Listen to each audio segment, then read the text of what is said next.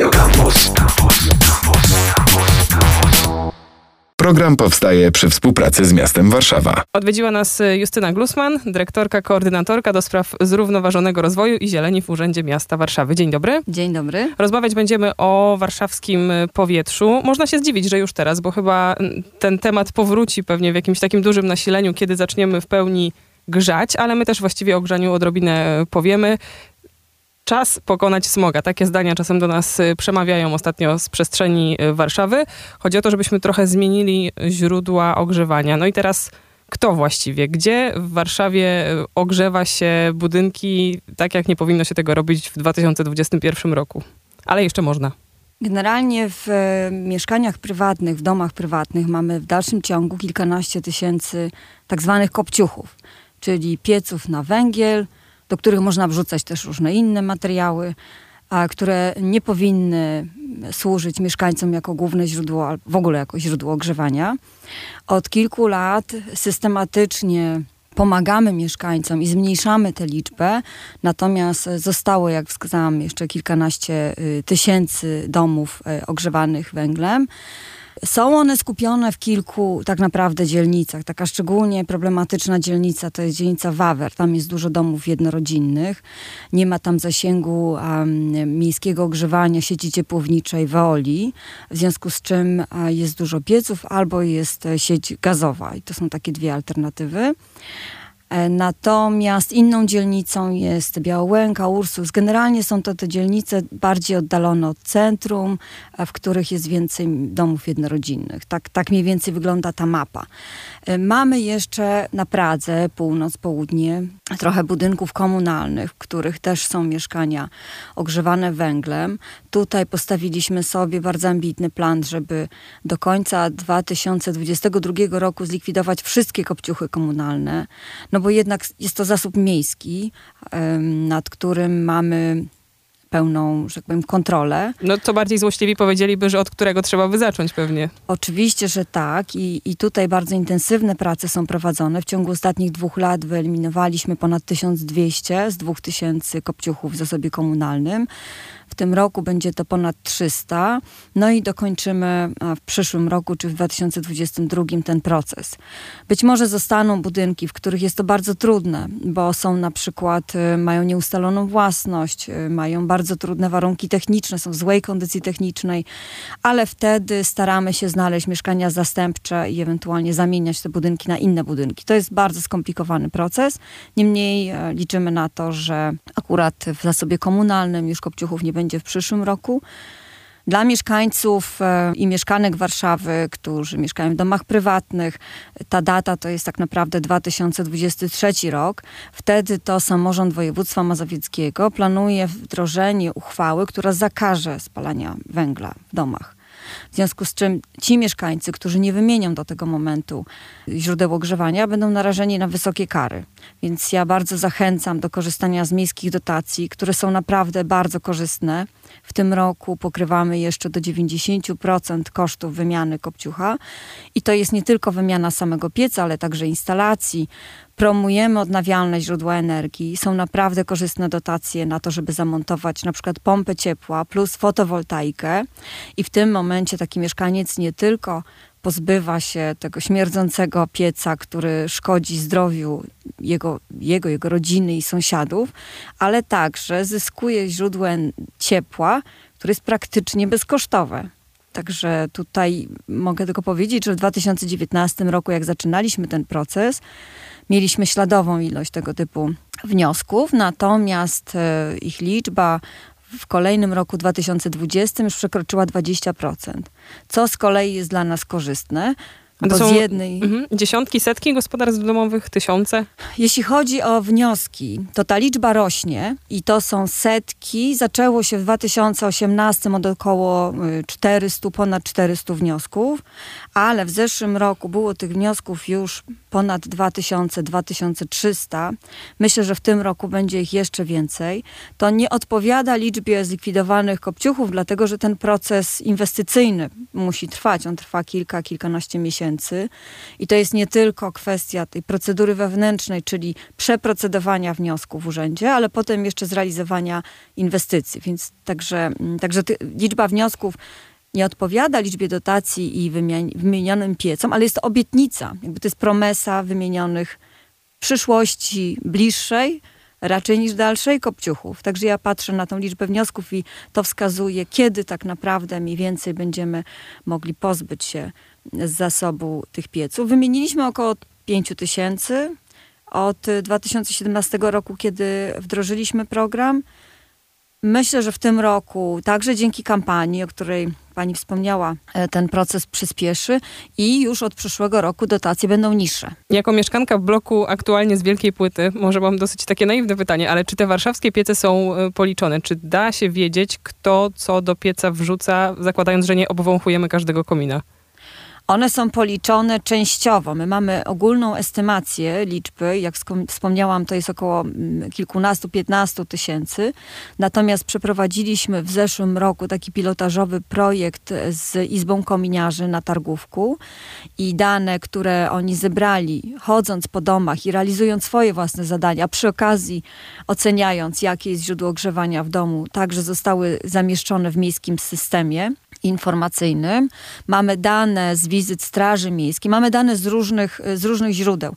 Z tych 15 tysięcy około 7-8 tysięcy to są piece, które dokładnie wiemy, w którym miejscu są. Natomiast w tym roku przygotowujemy projekt, który pozwoli nam zakończyć tę dokładną inwentaryzację, także już będziemy wiedzieli dokładnie, gdzie one są. No mam nadzieję, jest, czy nie mam nadziei, ale wiem, że ich jest coraz mniej, więc to zadanie jest coraz mniej, mniejszym wyzwaniem z roku na rok.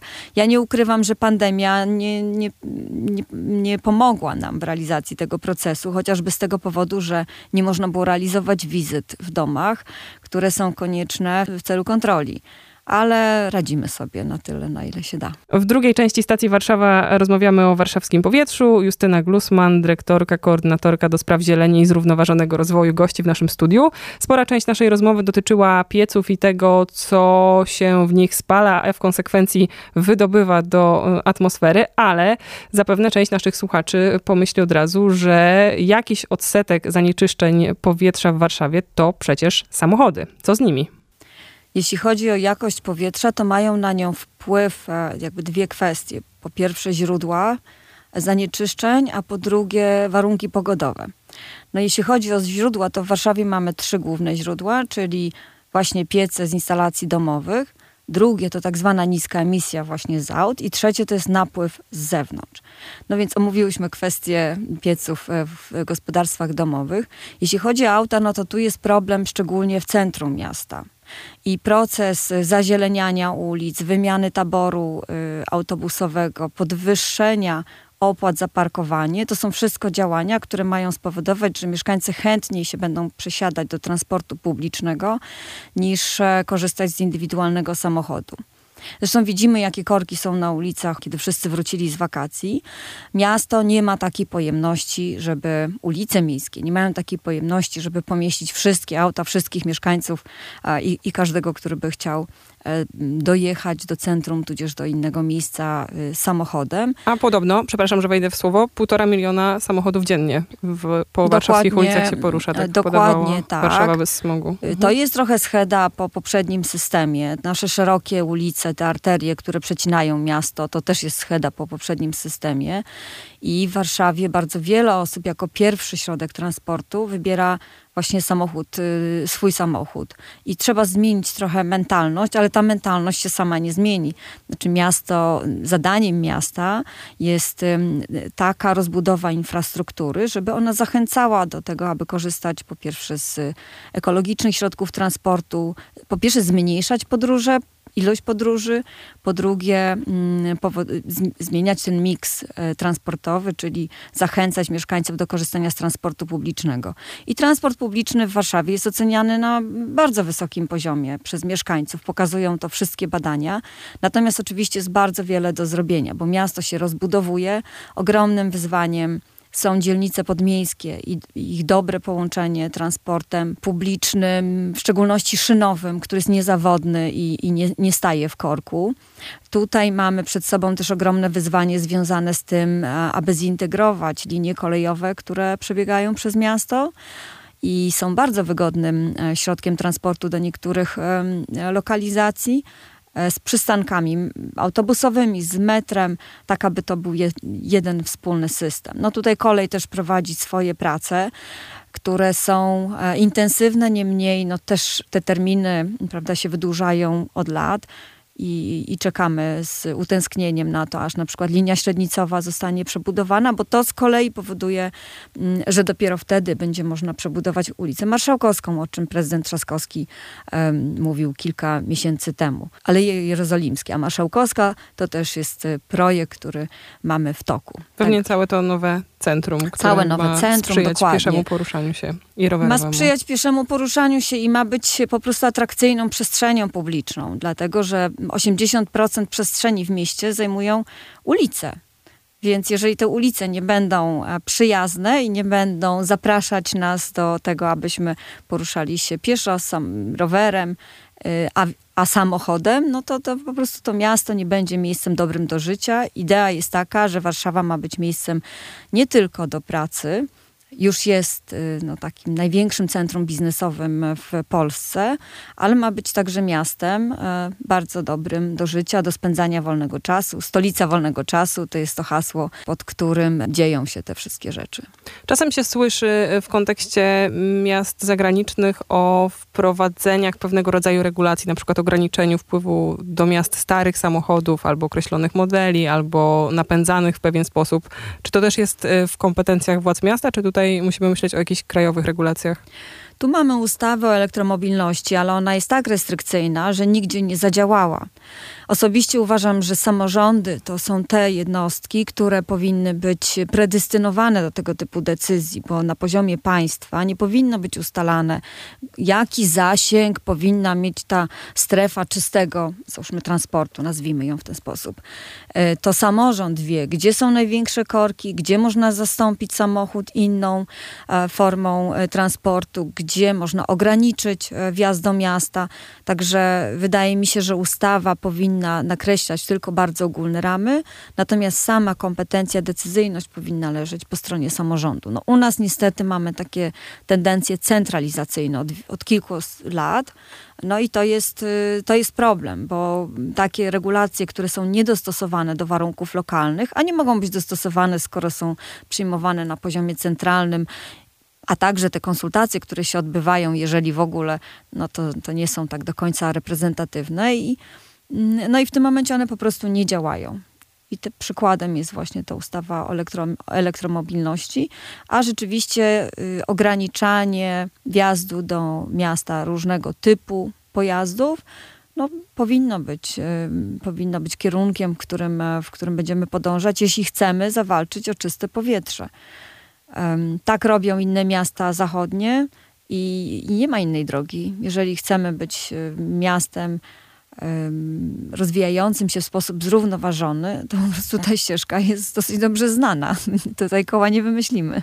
Pomyślałam jeszcze, że możemy się poczuć odpowiedzialni i to pewnie dobrze za to, żeby zmienić pewne swoje nawyki i trochę do tej poprawy środowiska się przyczynić, czyli na przykład zmienić środek transportu na publiczny, wymienić wspomniany piec, ale pewnie też y, część osób pomyśli, że my tutaj dokonujemy jakiegoś rodzaju wysiłku w kategorii prywatnej, a przecież są jeszcze duże firmy, duże podmioty, które y, również znajdują się w Warszawie.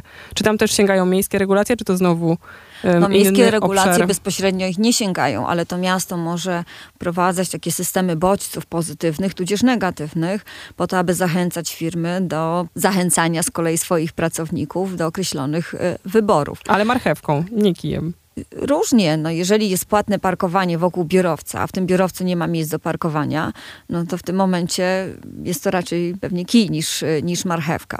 Jeżeli mm, wdrożylibyśmy jakiś system bonusów za to, że firma ma wyłącznie elektryczne samochody, no to tutaj mamy do czynienia z marchewką.